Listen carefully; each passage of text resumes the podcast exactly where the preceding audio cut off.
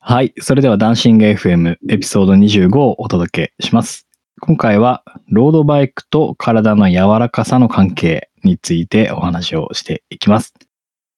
ロードバイクと体の柔らかさがどう関係するのかということについて、例のごとくレギュラーの2人でハリキュー近藤のこんちゃんこと近藤先生にいろいろ聞いていきたいと思います。ということで近藤先生、今回もよろしくお願いします。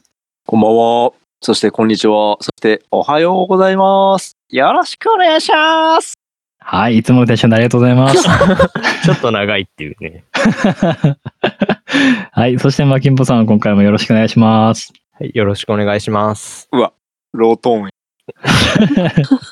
っちもいつも通りで。はい。まあ、これまで、こんちゃんと収録するときは必ず直に会って、えー話をしていたんですけれども、新型コロナウイルスの流行という状況を鑑みまして、オンラインでの収録ということで、今回は、まあ、こんちゃんにとっては初の試みということで、もう3社で、えーオンラインで今収録を行っているという状況でございます。まあ、今聞いた感じだと2人とも元気そうなので安心しました。めっちゃ元気です。どうですかなんか仕事に影響とか出てます今。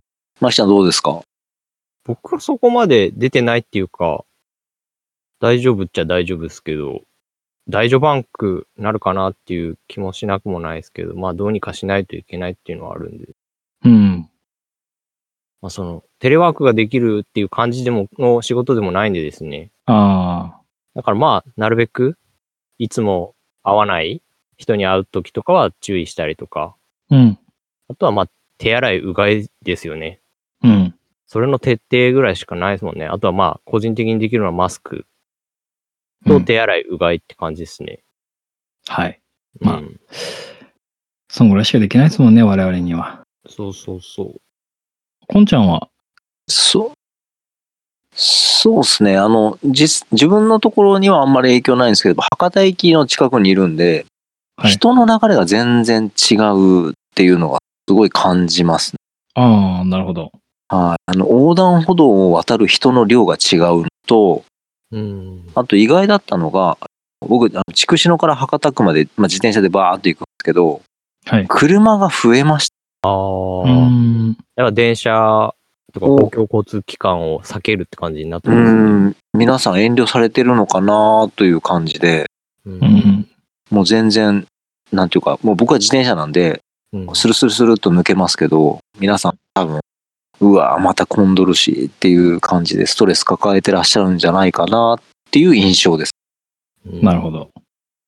うんまあまあね、本当に、あれですよ。自分の体も守りつつ、周りの体も守りつつ、うん。無事大事ですね。ね、終わりを早くみんなでハッピーで迎えたいです。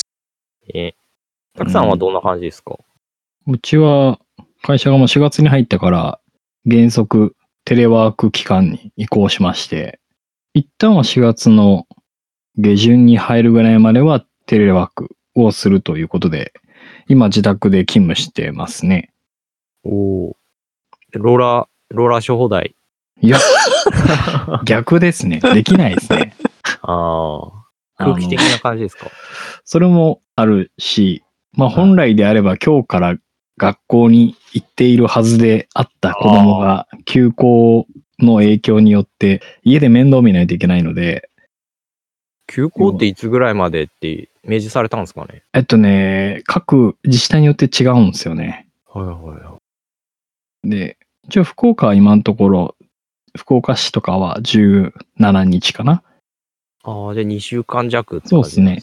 東京とかは5月まで伸びてるので、おそらく福岡も追随するだろうという気はしてますけど、うん。でやっぱり子供をね、見ながらそっか。仕事っていうのはなかなか難しいなーっていうのは、初めてなんじゃないですかこう、そういう経験。 うんまあなんか貴重っちゃ貴重っていう。そうですね。まあ、仕事のあり方が今後変わっていくんだろうなっていう気はしてますね。うん。それは如実に感じますね。うん。はい。まあ、そんなコロナウイルスの話題が尽きないような世の中になりつつありますけれども、我々ダンシング FM はうん。いつも通り自転車のことについて話をしていきたいと思います。ね。はい。で、今回、まあ、ロードバイクと体の柔らかさというところのネタについて、もうこんちゃんから話をしていただきたいなと思っております。で、もう私とまきちゃんに関しては、ここにネタはないので、もうこんちゃんに頭丸投げ して、我々はもいやいやいやう、よろそいで寝ようかなと。この前、たくさん喋りすぎたけ ど、って喋らなかったないでそす。うですね。あの、今日ですね、あの、まだ準備が本格的にできていないっていうところまで、こんちゃんはスマホと、まあ、イヤホンマイクということで若干音質が、あの怪しいところもありますけれども、まあ、問題はね、中身なので、大事なのそうは、そう。そこをぜひ皆さんお聞きいただければと思います掘。って、掘って掘って、こんちゃんを掘っていこうかな。はい。意味深すぎる。うほって。はい、ということで、こんちゃん、はいい。はい、ぜひそうなんですよ。はい。体の柔らかさ、なんかあんまりピンとこないですけど、うんロードバイクとか、おー体の柔らかさっていうのが。そうそうそう。まず最初に謝っとかなきゃいけないの。ちょっとこう、音が飛び飛びになってしまうので、お聞き苦しい点があるかもしれませんが、えーリスナーの方々、本当申し訳ない。というわけで、早速話に入っていくんですけれども、体の柔らかさっていうと、自転車、股関節のイメージがあると思うんですけど、実はですね、股関節って言うと、肩甲骨の使い方というか、肩甲骨を柔らかくしておくと、まあ、いわゆるハンドルのつかみ方が変わってくるんですで、ハンドルのつかみ方が変わってくると、上半身の余裕が変わってくるんです。余で、裕上半身の余裕が変わるってどういうこと、はいと思うんですけど、脇腹の力の入れ具合というか、体を腕で支えようとすることを忘れるんですよ。それは脇腹で支えるみたいな感じです。えっとですね、あの、はいついつい、こうブラケットでもはい、下半でもいいんですけど、腕で支えようとすると、無意識に力が、腕に力が入るんですよね。そうですね。握るみたいな感じになり握ます、ね。そうそうなんですよ。握るんですよね。で、この握るを、まあ別にいいんですけど、肩甲骨に関わってる筋肉を柔らかくしておいてあげると、引っ掛けるっていう感じになるんでハンドルに指を引っ掛けるみたいな感す。じ引っ掛ける感じ。そうそうなんですよね。ね。と支えるっていうよりは引っ掛けるになってくるので、力をかけなくていいんですよ。うん。でそうなってくると、と上半身は固定しなくなるので脱力できるんですではい。脱力できてると、全身も脱力できてるんでああ、上半身のこわばりがなくなったらって感じす。そうそうそううそうそうそうそう。う。はい。あの、高校とか中学で体力測定とかで握力系とかやってたと思うんですけど、はい。握力なのに足力入っちゃうんですよね。ああ、なんとなくわかりますね。。わかりますすあのそうなんですよ。うん。う太もものところとか。そうそうそうそうそうそう。グーって別にあ太ももに力入れなくても握力関係ないはずなのに、うん。握ろうとすると力入っちゃうっていう。で、これまあ、はいとかこう人間としてどうしようもない、その全身に力をかけちゃうよっていう指令が入ってるんですけど、それが体が硬い、いわゆる肩が硬いと、無駄に力が入って、こごうってする、その、と、罰重と荷重に無駄ができてしまうんですよ。はい。なので、まずは体というか肩は柔らかくしておいた方が、しならせた方がいいですよっていうところ。ほうほうほで、えっと、これ、いきなりの話で申し訳ないんですけど、コウモリって逆立ちしてるんですけど、彼らはずーっと逆立ちできてるのは、足首で引っ掛けてるわけじゃないんですよ。う。ほう。あれ、ん爪みたいなフックがあるんですよ。で、フックがあるからぶら下がってられるんで、こう、足首的な要素でぐーっと耐えてるわけじゃないんですよ。うんうんうん。ちゃんと話がつながってるかわかんないんですけど、結局、ローディが上半身をハンドルに預けてるのが、力じゃなくて、脱力して、ちゃんとこう、ハンドルに引っ掛けられていればいいわけで、体重を預けてますみたいに風に力をかけちゃうと、足にも影響出ちゃうんじゃねえかなっていうのがあるんですよ。ああ、それは握り込まないって感じになるんですそねうそうそうそうそう、握り込まない。握り込まない。うん。なので、はいと肩を柔らかくしておくと、ハハンドルに引っ掛けられるので、脱力したまんまでいられるよ。まずここが一番知っててほしいことなんですよね。はいはいはい。これができてると今度は全身が楽な状態になっていて、股関節をくるくるくるくる回すことにもつながっていああ。くで、これが第一ステップなんですよ。第一ステップは、引っ掛けるっていうことを覚えて、上半身の力が抜けるようにするってことです。そうそうそうそうそうそうなんです。あはい上半身の力が抜けてるおかげで、股関節は無駄に収縮しなきゃ、力入れとかなきゃっていうのがない状態です。ーまずここが第一段階なんです。で、次に、体が柔らかいとどういうことが起きるかっていうと、はい股関節、いわゆる上支点、ペダリングの上に持ってくるときに、こうしなやかに持ってこれてるかどうかっていうのが体の柔らかさに関わってくるんですよね。はい。ん足を上げるっていう。足を上げてると、そう、上支点のこれですね、どんな状態で皆さん、リスナーさんが聞いてくれてるかわかんないですけど、お部屋でリラックスして聞いてくださってるんであれば、前屈、いわゆる体の柔らかさ、私体硬いんだよね、硬いんだよね。両足揃えて前屈すると思うんですけど、はい。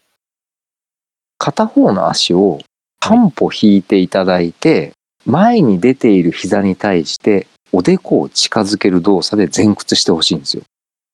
で、こう近づけるんですね。おそうです。膝におでこを膝に、向かってそうです、そうです。ほうほするとですねす。右足の、右足を引いた時と左足を引いた時のうほううん前屈の具合が違う方がいらっしゃる。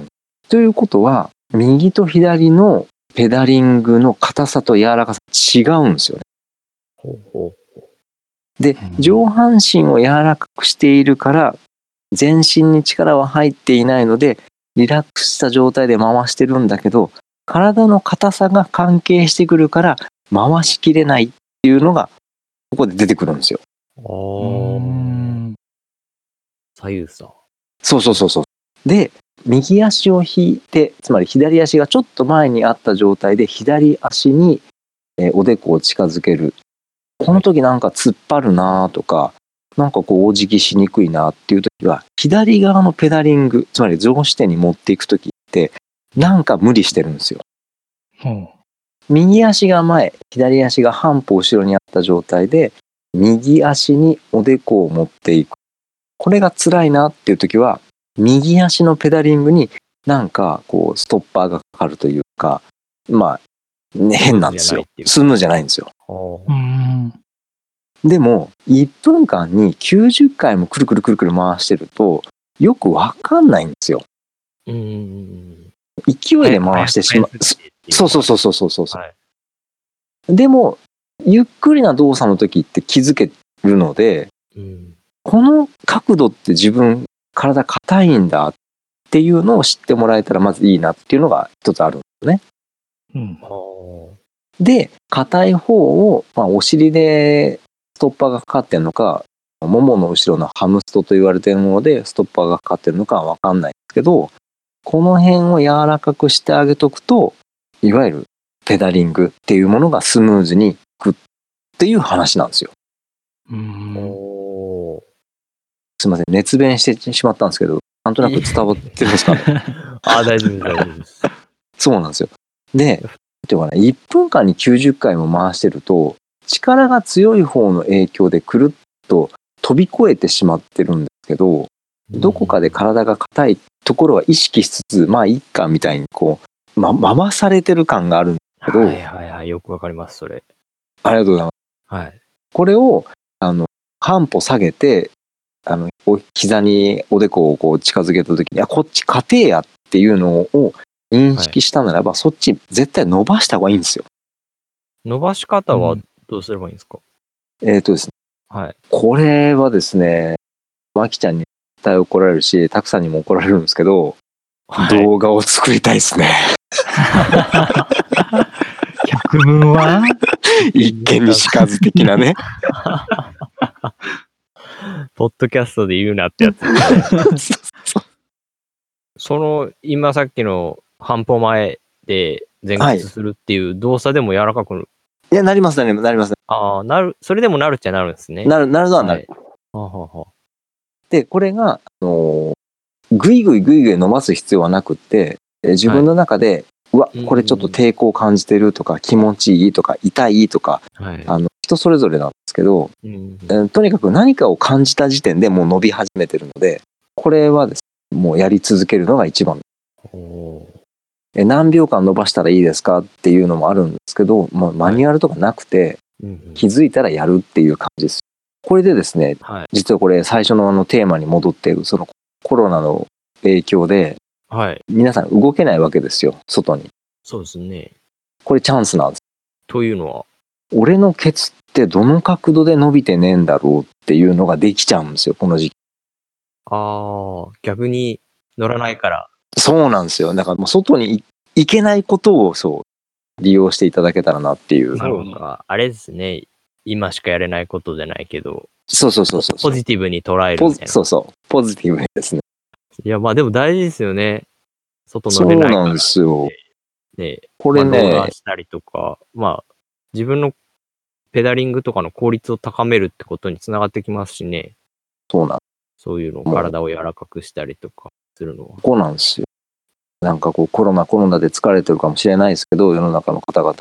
今こそ、あの、片足半歩下げて、うん、うん、深くお辞儀して、右のお尻が突っ張るかな、左のお尻が突っ張るかな、ももが突っ張るかなっていうのをこう認識していただきつつ、あうん俺今ここ突っ張ってんだ、伸ばしとこうって、こういう、このぐらいの余裕がですね、コロナウイルスのおかげで感じられたらいいかなっていうのが、もう僕のこう今日、今日一番言いたいところです。うんうん、大事。こんなきつい状態ですけど、やれることは絶対あるんですよ。うん。わかります、それ。逆境をチャンスに変えろってことですね。そうです、そう。絶対チャンスなんですよ。ピン体硬いんですよねっていう方も、もちろんいらっしゃるし、僕もまあ硬いんですけど、じゃあやろうよ。うん。お辞儀しようよっていうか。これ面白いのがですね、自転車って、あの、右と左、絶対180度クランクがこう、逆向きになってるんで、いわゆる立位体前屈、柔らかさとか、あんまり関係ないんです。うん。あ、関係ないって言ったらちょっと語弊があるんですけど、右と左を柔らかくが意味があるので、右側は右側伸ばし、左側は左側伸ばしっていうのが一番いい。これ、あれですね。バラバラで収録するとすごい不安ですね。 そうっすか。ね、まあ、確かにそれは最初なんでありますね。はそうなんですよ。僕今、あの、500%ぐらいすごいつ伝えたい思いを言ったんですけど、うん。はい2秒ぐらいお二人が無秒、あの、無言だった。あれい や、もう、500%の力で聞いてたんで、今。そう、そうなんです。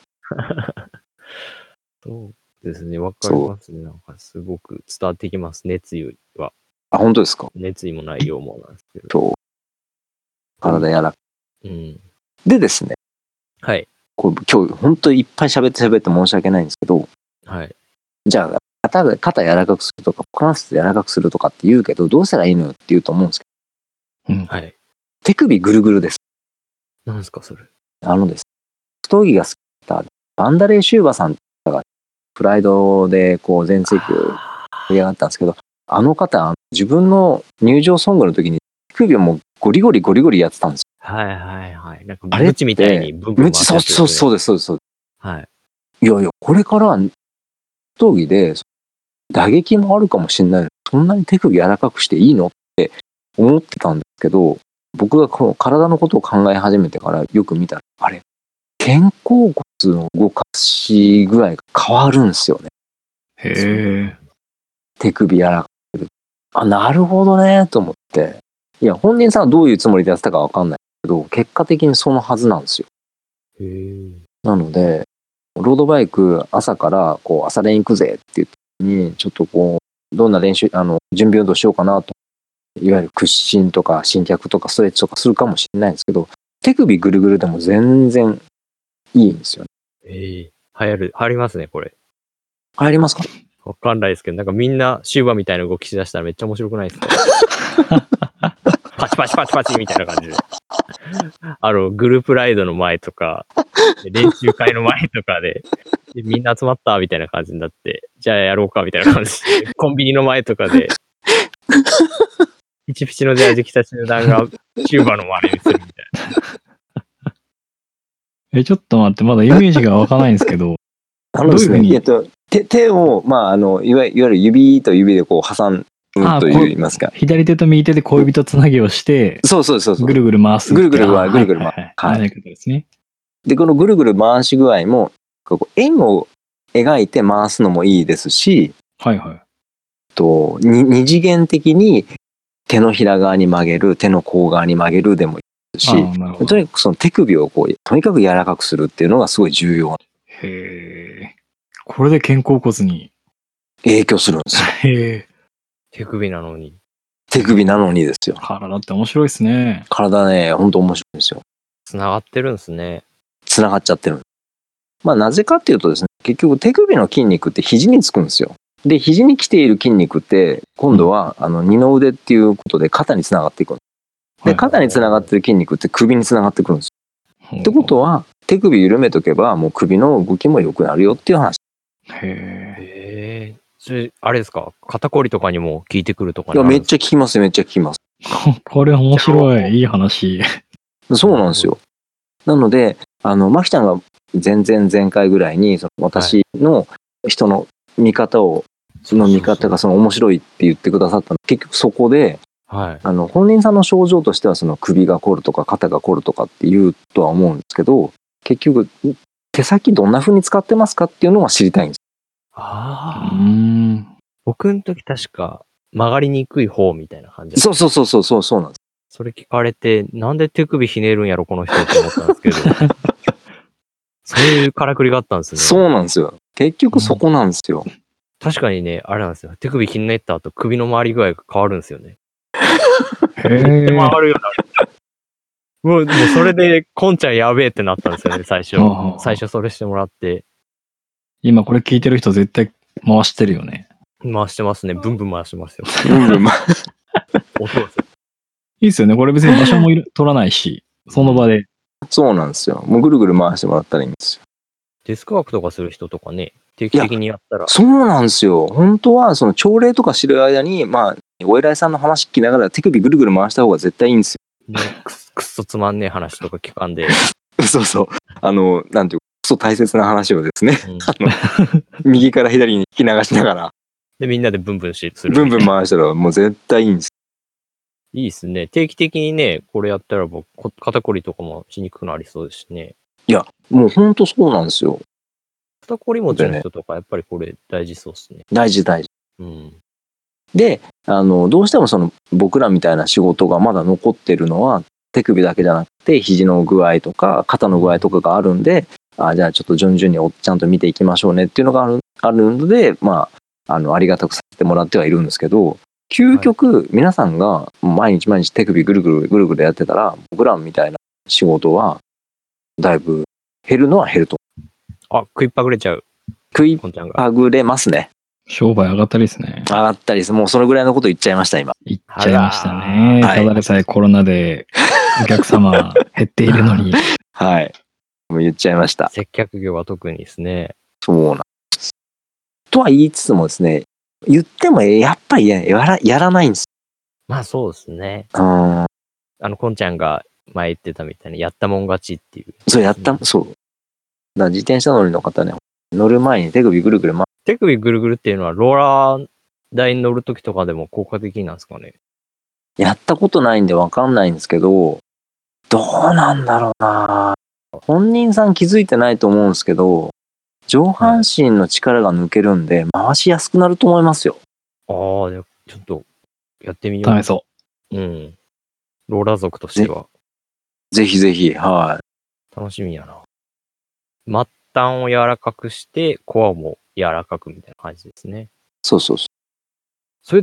ちょっと話飛ぶかもしれないですけど、足首バージョンとかあったりします。足首バージョンですね。はい。結局一緒なんですよ。足首ぐるぐる回すといいんですよ。で、ただですね、あの、手首ほどぐるぐる回ってないので、あれうんこれ回ってんのかなって思うと思うんですけど、はい。足首もぐるぐる回してもらっていいんですね。で、はい足首ぐるぐるがよくわかんない場合は、もう足の指をぐるぐる回しちゃっていいです。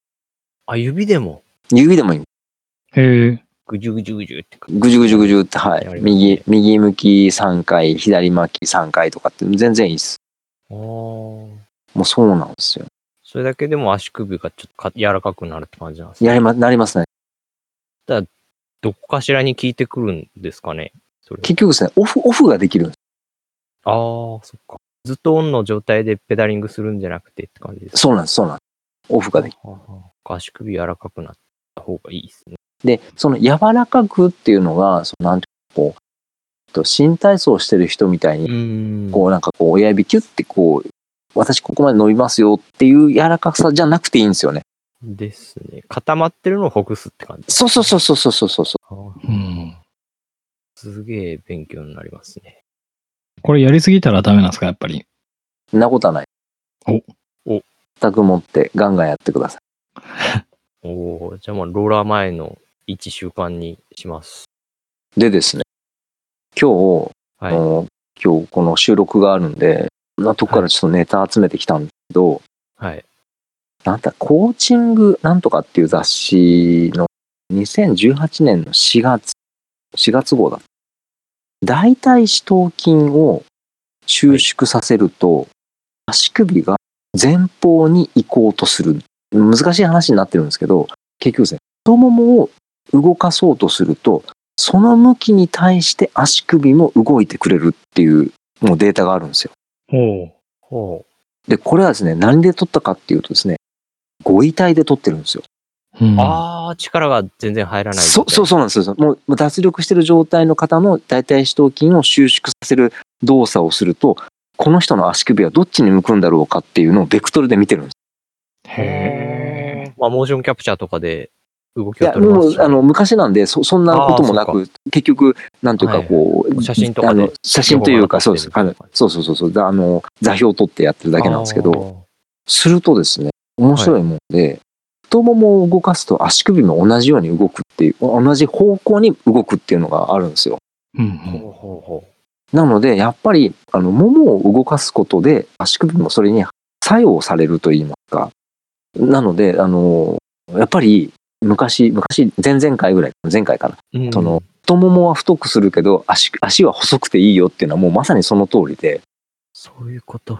結局、あの、足首を動かす筋肉とかは、そんなにいらなくって、太ももの動きに連動されて足首が動くので、それがペダルに伝わって、ちゃんとトルクとして伝わっていくよっていうのが今日読んでて分かって、ああ、面白いな。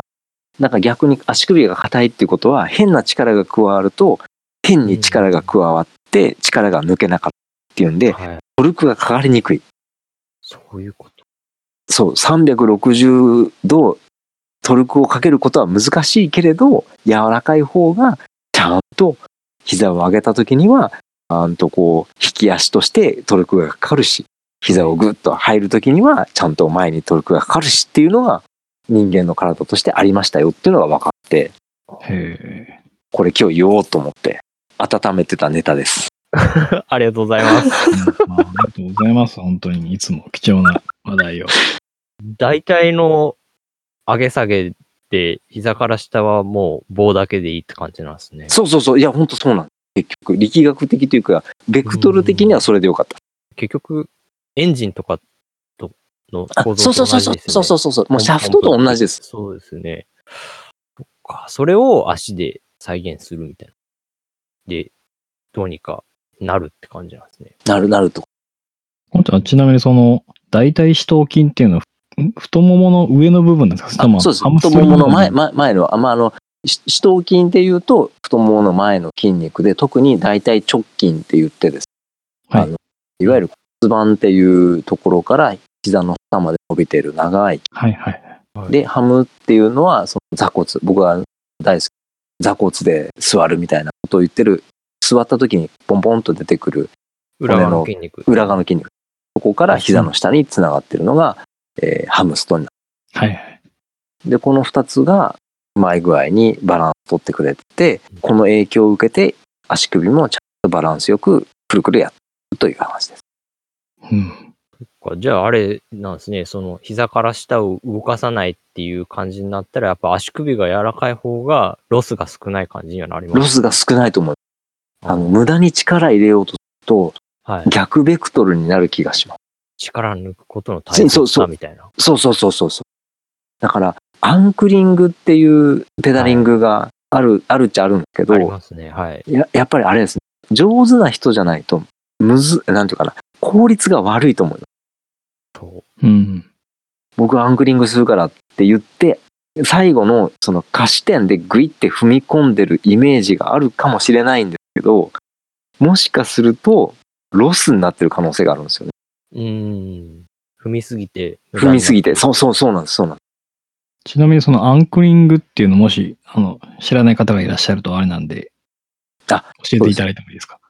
あアンクリングのアンクルは足首のことで、とペダリングって、その膝の上げ下げで、その影響を受けてペダリングができてるんですけど、そこに最後のひとかきみたいな感じで足首の力を加えてグイッと踏み込むっていうところのことをアンクリングっていうんです。はい。ななののでで。点を通過させるためにわざとするみたいな感じ。そうそうそうです。で、えっと、ただ、ふくらはぎの筋肉っておあの割と大きいんですけど疲れやすいので、あんまり頑張っちゃうと、後でバテてしまったり、足がつってしまったりするので、うん、上手に使い分けないと難しいっていうのがあるんですよ。はい。で、いや、自分アンクリング使えてますからっていう方で、ちゃんと使えてるのはいいんですけど、変に使ってると、まあ、釣りやすくもなるし、うんそもそも太ももの力を相殺というか、打ち消してしまう場合もああるので、あー使い方として気をつけなきゃですよっていうのがアンクリング。はい。じゃあ、あれですか、ふくらはぎが、つったりとかしやすい人っていうのは、ちょっとペダリング見直した方がいいみたいなのがあるんですか僕は、あの、心拍数測って画像で見た時のことからすると、それはある人が多いです。ああ。映像で見たとき、その、うんじ実装しててふくらはぎつるんですっていうことに関しては、見てないので何ともわからないはいはんい。ですけど、実はふくらはぎつりやすいんです。じゃあちょっと測定してみましょうかって言ってみたときに、アングリングしてるんであれば、あ、これはアングリングの影響が大きいかもしれませんっていうのは、うん。意外とふくらはぎ疲れやすい。うんですね。なんか、やっぱり筋肉が小さいみたいな感じで。そうそうはいそう、そうそう。でかい割には出力が高いので疲れちゃそうですよね。結構出力出ますもんね。こう。出う、ます出ます。信号ダッシュじゃないですけ ど。そういう時、ふくらはぎ使いますもんね。結そうそうそうそうそう。で、ちょいちょい、あの、ボーナスタイムで使うのいいんですけど、構うん。持続的に使っちゃうとちょっと、あれっていう、っそうか。そうですね。はていう感じです。ありがとうございます。一人で熱弁してすいません。いやいやいや、もうためになる話ばっかりだったんで。手首ぐるぐる、足首ぐるぐるですね。そうです。手首ぐるぐる、足首ぐるぐる、そして足指ぐるぐるもあり。意外とですね、人の足見見させてもらって、あのサイクリストはい。の、縮こまっちゃってるんですよね、足の指が。うん。シューズのおかげか、寒いからかわかんないけど、やっぱり時々伸ばしてあげた方が。足の指の力って、そのシューズが硬いのでいらないはずなんですけど、うんうんなんかこう、使っちゃってるんでしょうね。うん、ああ、よくわかりますね。それ は。ます。す。気をつけよう。足首。うん足の指いらないんですよ。ですね。トラックとかの選手、はい、あの、はい要。は競輪とか、はい、はい。競技場の中競で技場、はい、はい、はい。選手が使ってる靴のメーカーでが結構有名なところがあるんですけど、ほうほそういうところの靴って結構あれなんですよ。指の先の方が幅が広いんですよね。う。へえ。遊ばせれるうわ、感面じにな白っいて。て。うわ、これちょっといい。そう。こうで固めて、足指は自由に動くみたいな感じ。へえ。トラックの人たちってもうペダリング命じゃないですか。ギアがないんで、はいは変速ができないっていうのがあってですね。ペダリングとか、ケイデンスでスピードを出すみたいな感じになってるんでですね。うん、うん。やっぱりペダリングがすごく上手なんですけど、やっぱそういう人たちって足指が固まってないんでしょうね。と思います。自由に遊んでるような気がします。うん。面白いですね。面白足い。の指を語るとは思いませんでしたよ、今日。本当に。あでも最終的にそれ末端が全体につながってるっていうことですもんね。そう、そう、そういうことなんです。だから指結構大事なんですよ。うん。僕ら末端なんでですね、社 会的には。うんコアな人たちにはそうですね。そのね、末端がね、折れるとっていうことを考えてほしいですね。今の情勢的に。そうです、そうです。小さなね、ない中のポッドキャストをですね。き届けばいいけどって。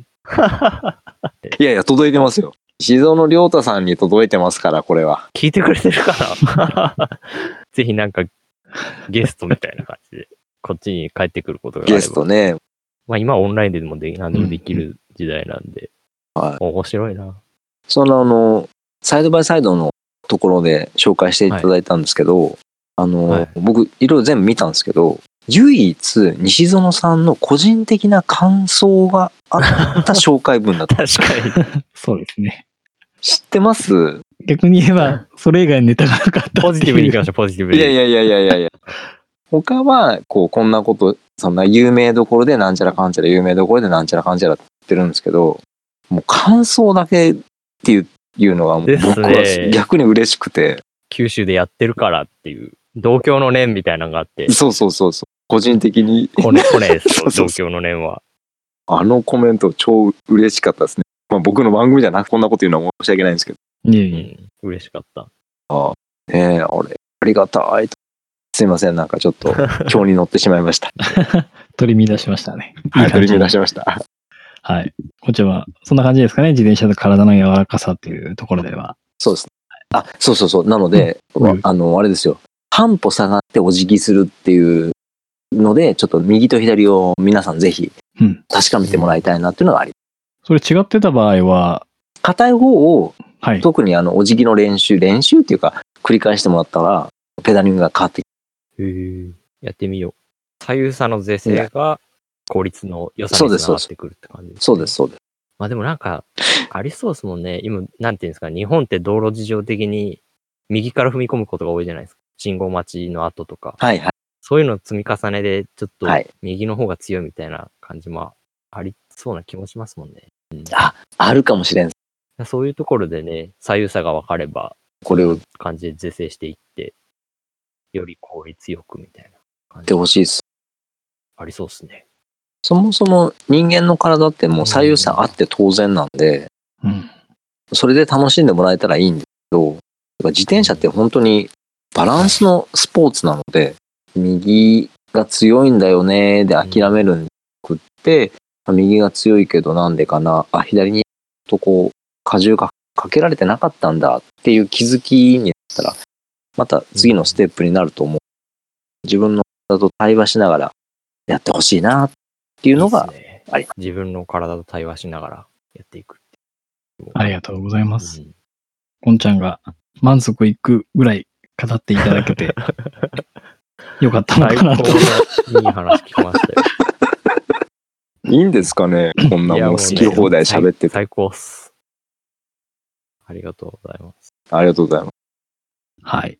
で、ここからは、あの、リスナーさんからいただいたコメント、1個、ご回答していきましょうかね。はい。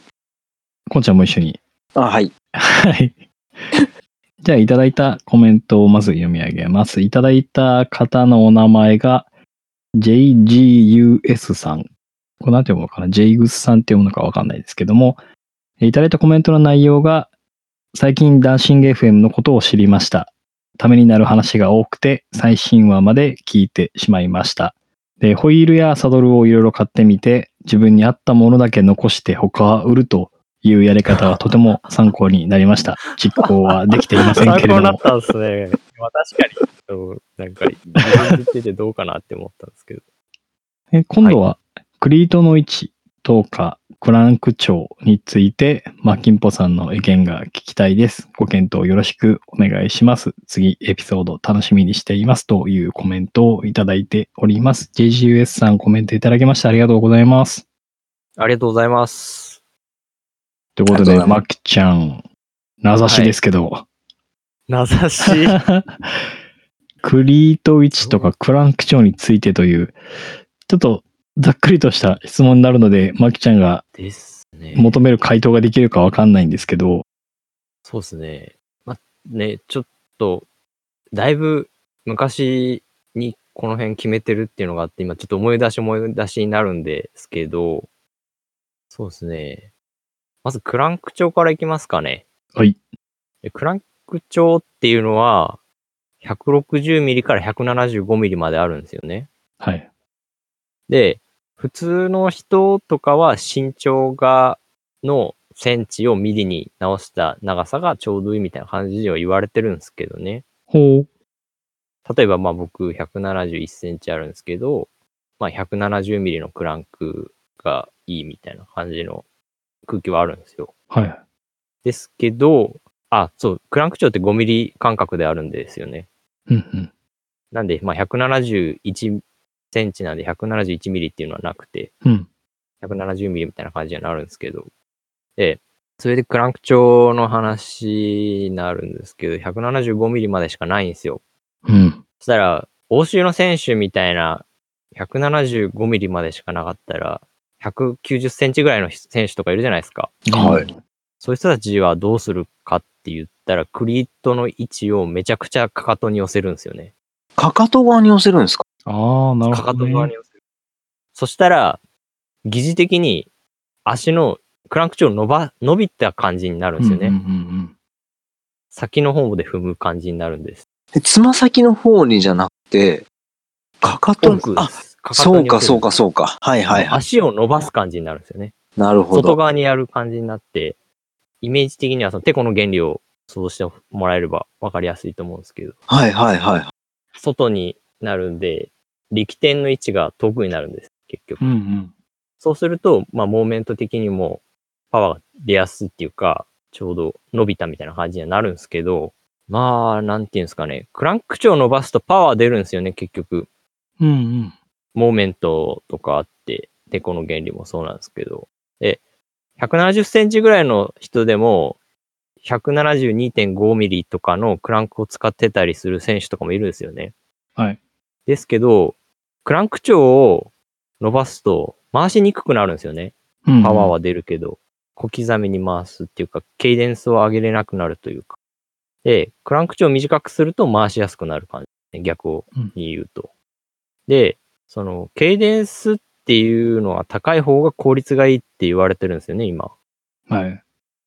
パワーは出したいけど、回せないと効率が悪いみたいな感じになったり、どっちにすればいいみたいな感じになってくるじゃないですうか。んうん。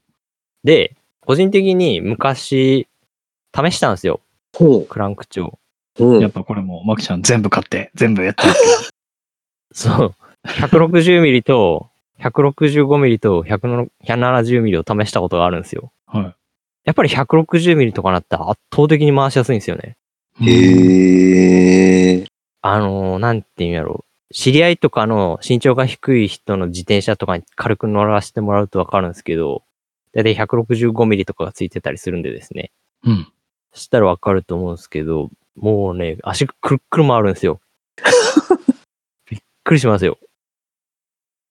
こういうので、まあ、160ミリとかで回して、ロスなく回せる感覚をつけるっていうのが大事なのかなっていうのは思いますね。うんうん。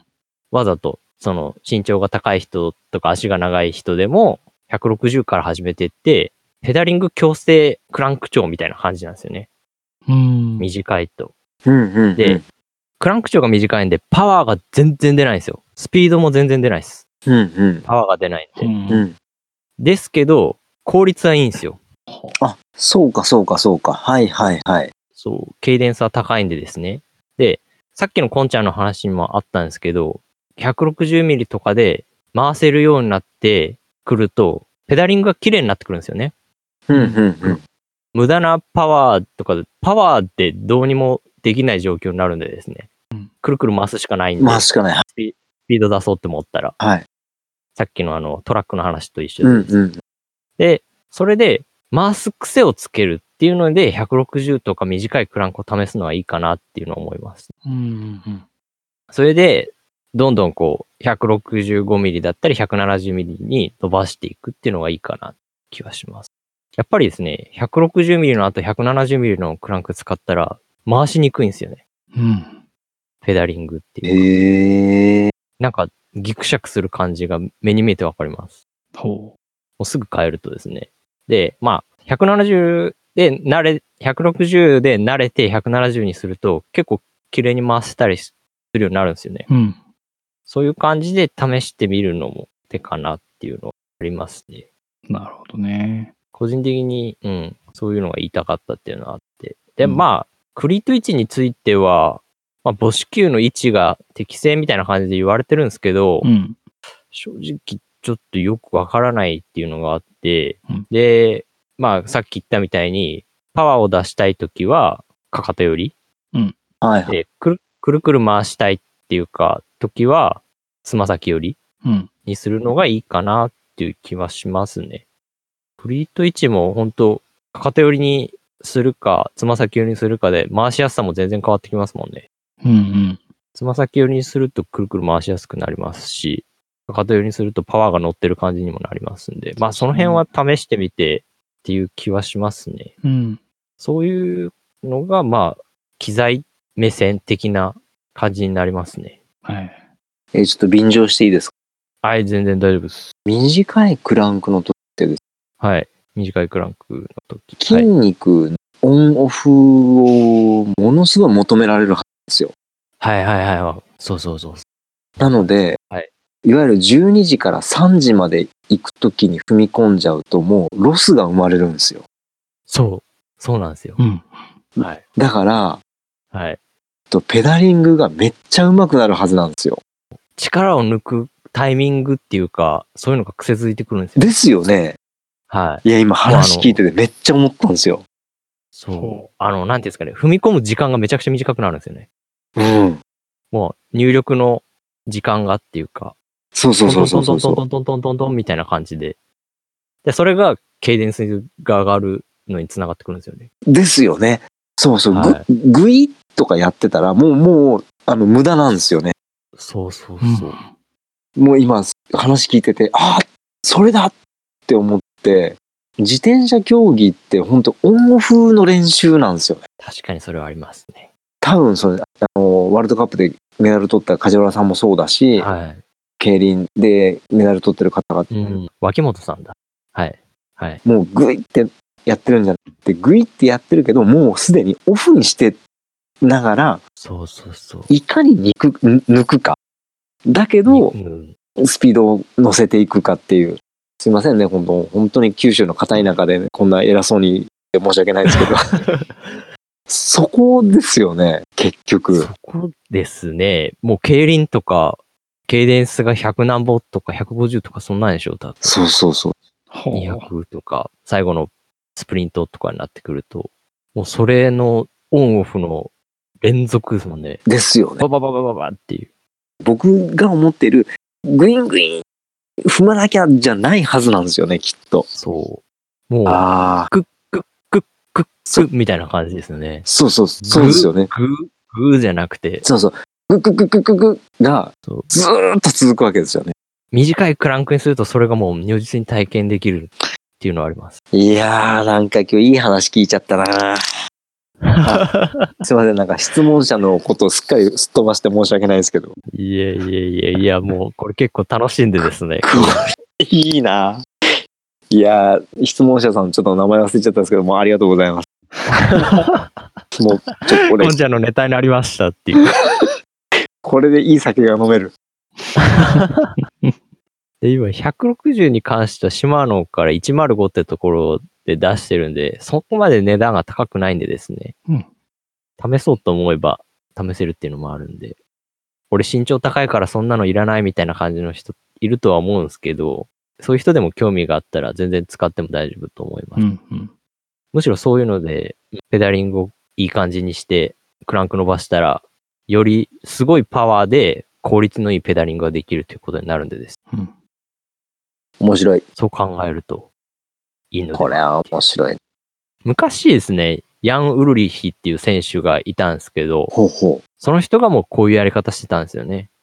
う。えー、で、ヨーロッパとか、自転車が根付いてる、文化として根付いてるイタリアとかベルギーとかその辺のジュニアの選手たちは、こういうことをやってるんですよ。うーん。ジュニアの段階から。勝ってるね。そうなんですよね。ペダリングをきれいにして、で、その後に持久力をつけていくみたいな。なるほど。なるほだからまあ、日本あんまりないんですよね。こういうの。聞いたこあとのやっぱない。り、そう、結局、スポコンの世界があるんで。うんやっぱ機材に目が向かないんですよね。なるほど。ええそう。だからまあ、ギアとかに関しては、軽いギアっていうのが UCI のあれで、ルールであるんでですね、うんうんうん。ジュニアの選手もなるべく軽いギアしか使えないっていうルールがあるんですよね。うんうん。そういうのがあって、使ってるっていうのはあるんですけど、結局その根元は分かってないっていう人が多いんですよね。なるほその根元にあるのは、重いギアを踏まないで軽いギアを回してスピードを出せっていうシーンがあるんですよ。ど。いいね。そういうのがあっての、そのルールなんですけど、まあ、ルールがあるからそうしてるっていう選手が多いと思うんでです。まあ、若い子とかはこういうの試して、わ感覚っていうのはやっぱり若いうちにしかつかないんでですね。うん。大人になって筋肉はつければいいんでですね。そう。つくからね。神経そうなんですよね。で、神経伝達とかに関しては、やっぱり若いうちからやっていかないとっていうのが、いやー、それっす。素晴らしもうそんな感じです。そういうのが痛かったっていうのは、い。いやー、いい話聞いちゃったな。もう酒の魚にしてください。こいれやー、ほんとね、素敵。ありがとうございます。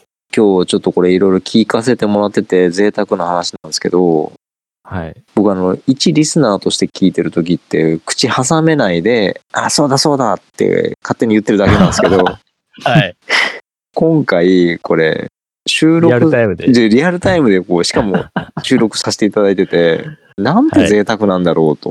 で、編集される前の生データを聞いてるみたいな感じですそうそうそうそうそうそう しかも割り込ませていただくというね。本当にありがとうございこっまちすゃ。んからねそれ、すげえいいみたいな感じで言われたら、こっちとしても結構、あ、よかったって感じになるんでですね。うんいやいやいやいやいやいや、いい、これいい、これいいラジオだよ、これ。完全に客目線じゃないですか。いやいやいや、客目客目線ですよ、もう。本当に。 いやーありがとうございます。ありがとうございます。僕からはそんな感じですねう。んうん。マキちゃんが言ってたそのクランク調っていうのはあくまであれ半径の話なんでね、これってね。そうですねだ。から5ミリ伸びるってことは直径で1センチ伸びるってことよね。そう、その1センチっが違うんて、だよね、まあ5ミリでも、うん、全然違いますね。サドルもね、1センチ高くしたり低くしたり全然違うじゃないですか。そうなんですそよ。の感覚に似てますね。そうそうそう。そんな感じ ですね。うんうん。あ、すいません、なんか、横やりちゃ入れちゃってすいません。酔っ払いみた いですね。横横で飲んでるおじさんが入ってきたみたいな。 まあ、二人とも飲んでるんですけどね、 今。あ、バラしちゃった。え僕はもう収録始まってから全く飲んでないので、それ収録前に飲んでたってことになるっていちょう。っと僕はもうテンション下がってきてるんで、なんか、二人が熱いなぁと思って。冷めん なし。いや私はたまたま、あの、近くにあった水が、アルコールが入ってただけで、別に飲日もう本酒っと。ていう、それ。いや、あ、バレてる。僕は収録にあたって最低限テンションを上げるために、必要不可欠のためのね、不要不急ではないです。必要緊急で飲んでるわけです。必要緊急って言い方。面 白いな。面白い。ちなみに、まあ、こんちゃん、もし、なんかご意見あればでいいんですけれども、はい。クリートの位置とか、クランク長とかがやっぱ自分に合ってないと、体のどういうところに不調が出るのかっていうのってなんかあったりしますもうあります、あります。結局ですね、えっと、クリートの位置を合わせるのって、一番前、えっと、クランクが前に行った時に膝よりも膝の真下がいいですよっていうふうにはなるんですけど、はいはいはい。今日の前半でも話したんですけど、力を入れると足首ってやっぱ動いてくれるんですけど、はい。膝よりも前に足首を出すって動きって股関節ではなかなか難しいんですよ。はい。なので、クランクの一番前の時に母子球のところで合わせるっていうのは結構限界なところなんですよね。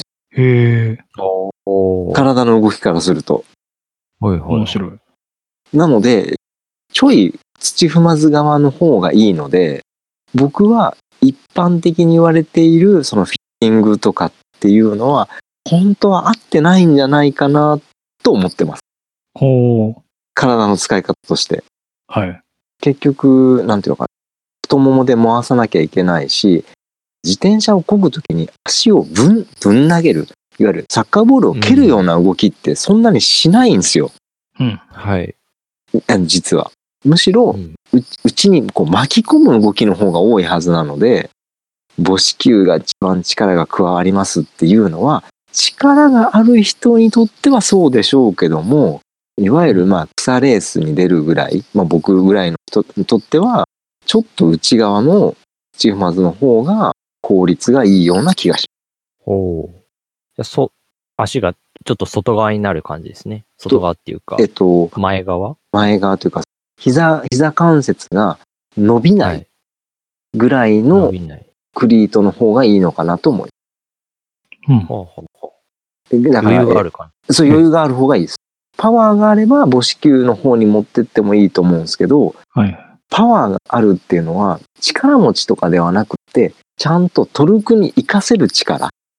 自転車として、えっ、と、ふ踏める人ならばいいけれど、えープロでないならば、ちょっと、こう、チフマズ側の方が効率がいいような気ああ。母子球よりも、つ、つま先側ですかそれともかかと側に、かか、かかと側です。かかと側にやった方がいいってこかとでかすね。と側の方がいいです。だから、なるほどえっと、母子球に乗せる、母子球に乗せるって言うんですけど、ちょっと土踏まずに近い方が多分楽だと。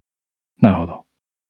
じ。へーえっと、ガニ股になってしまってる人は、クリントを親指側にしした方が楽っぽいんですけど、うんそれはは機材に求めてるだけで、体としてはあんまりよろしくないので、そこはその体の柔らかさの話に戻して、えー膝を抱え込んで外ももを伸ばすとか、もう本当言うとお尻を伸ばしてるんですけど、そういうストレッチをした方がいいと思う。う。うんん。ほんじゃ、ちなみにあの、O 脚とか X 脚ってあるじゃないですか。はいはい。どっちの足だとクリートの角度をあの内股側にした方がいいのか、そのガニ股側にした方がいいのかっていうのあったりします。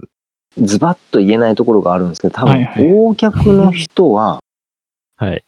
ついつい、外側、えーっと、クリートを親指側にしたくなる気がしなるほど。ああ、そうですね。はい。まはい。す。はい。はい。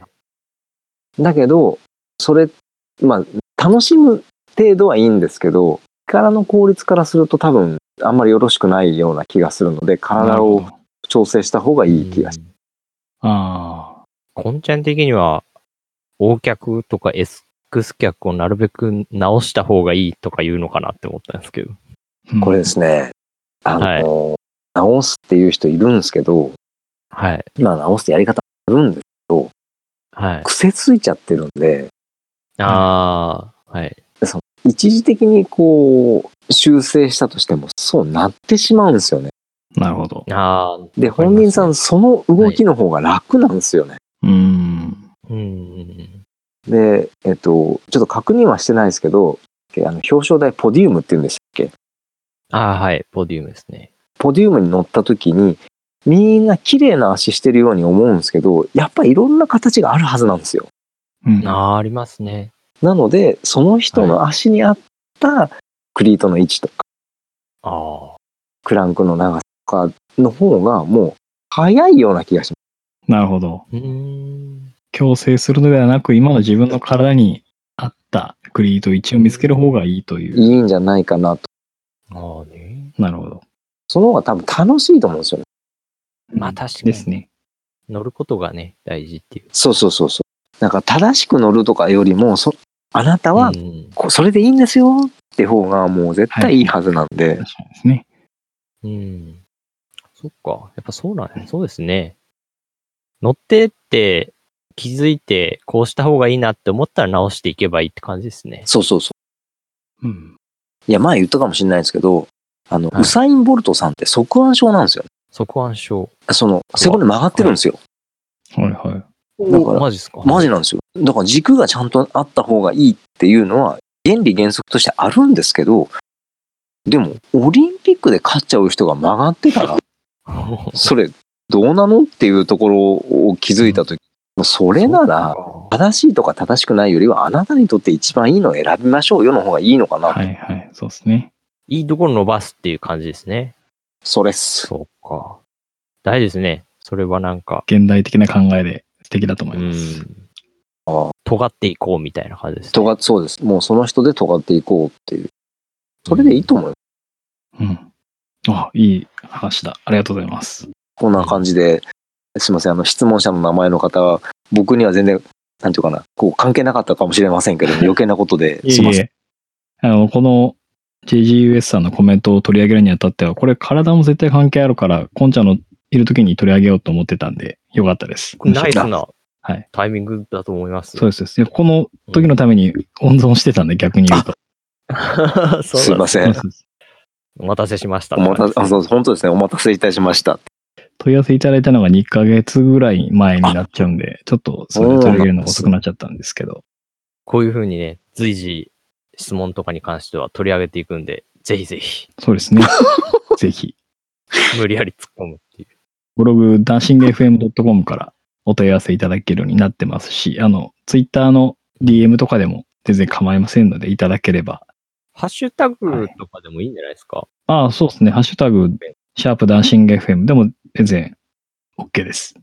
ね。なんか、質問とか感想とかがあったら拾っていこうと思うんで、そうですね。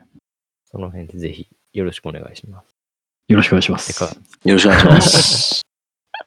はい。って感じで、結構もう時間もいい感じになってきたので、今日は自転車と体の柔らかさについて、と、あと一つ、コメントの方で、クリート1とか、クリーンクランク長について、えーレギュラーゲストの意見を述べさせていただきました。えーじゃあこれでエピソード25終わりたいと思います。えーゲストで出演していただきました近藤先生、今日もありがとうございました。ありがとうございました。はい。マキンポさんもありがとうございました。ありがとうございました。はい。それでは、エピソード26で、またお会いしましょう。バイバイ。バイバイ。どうもー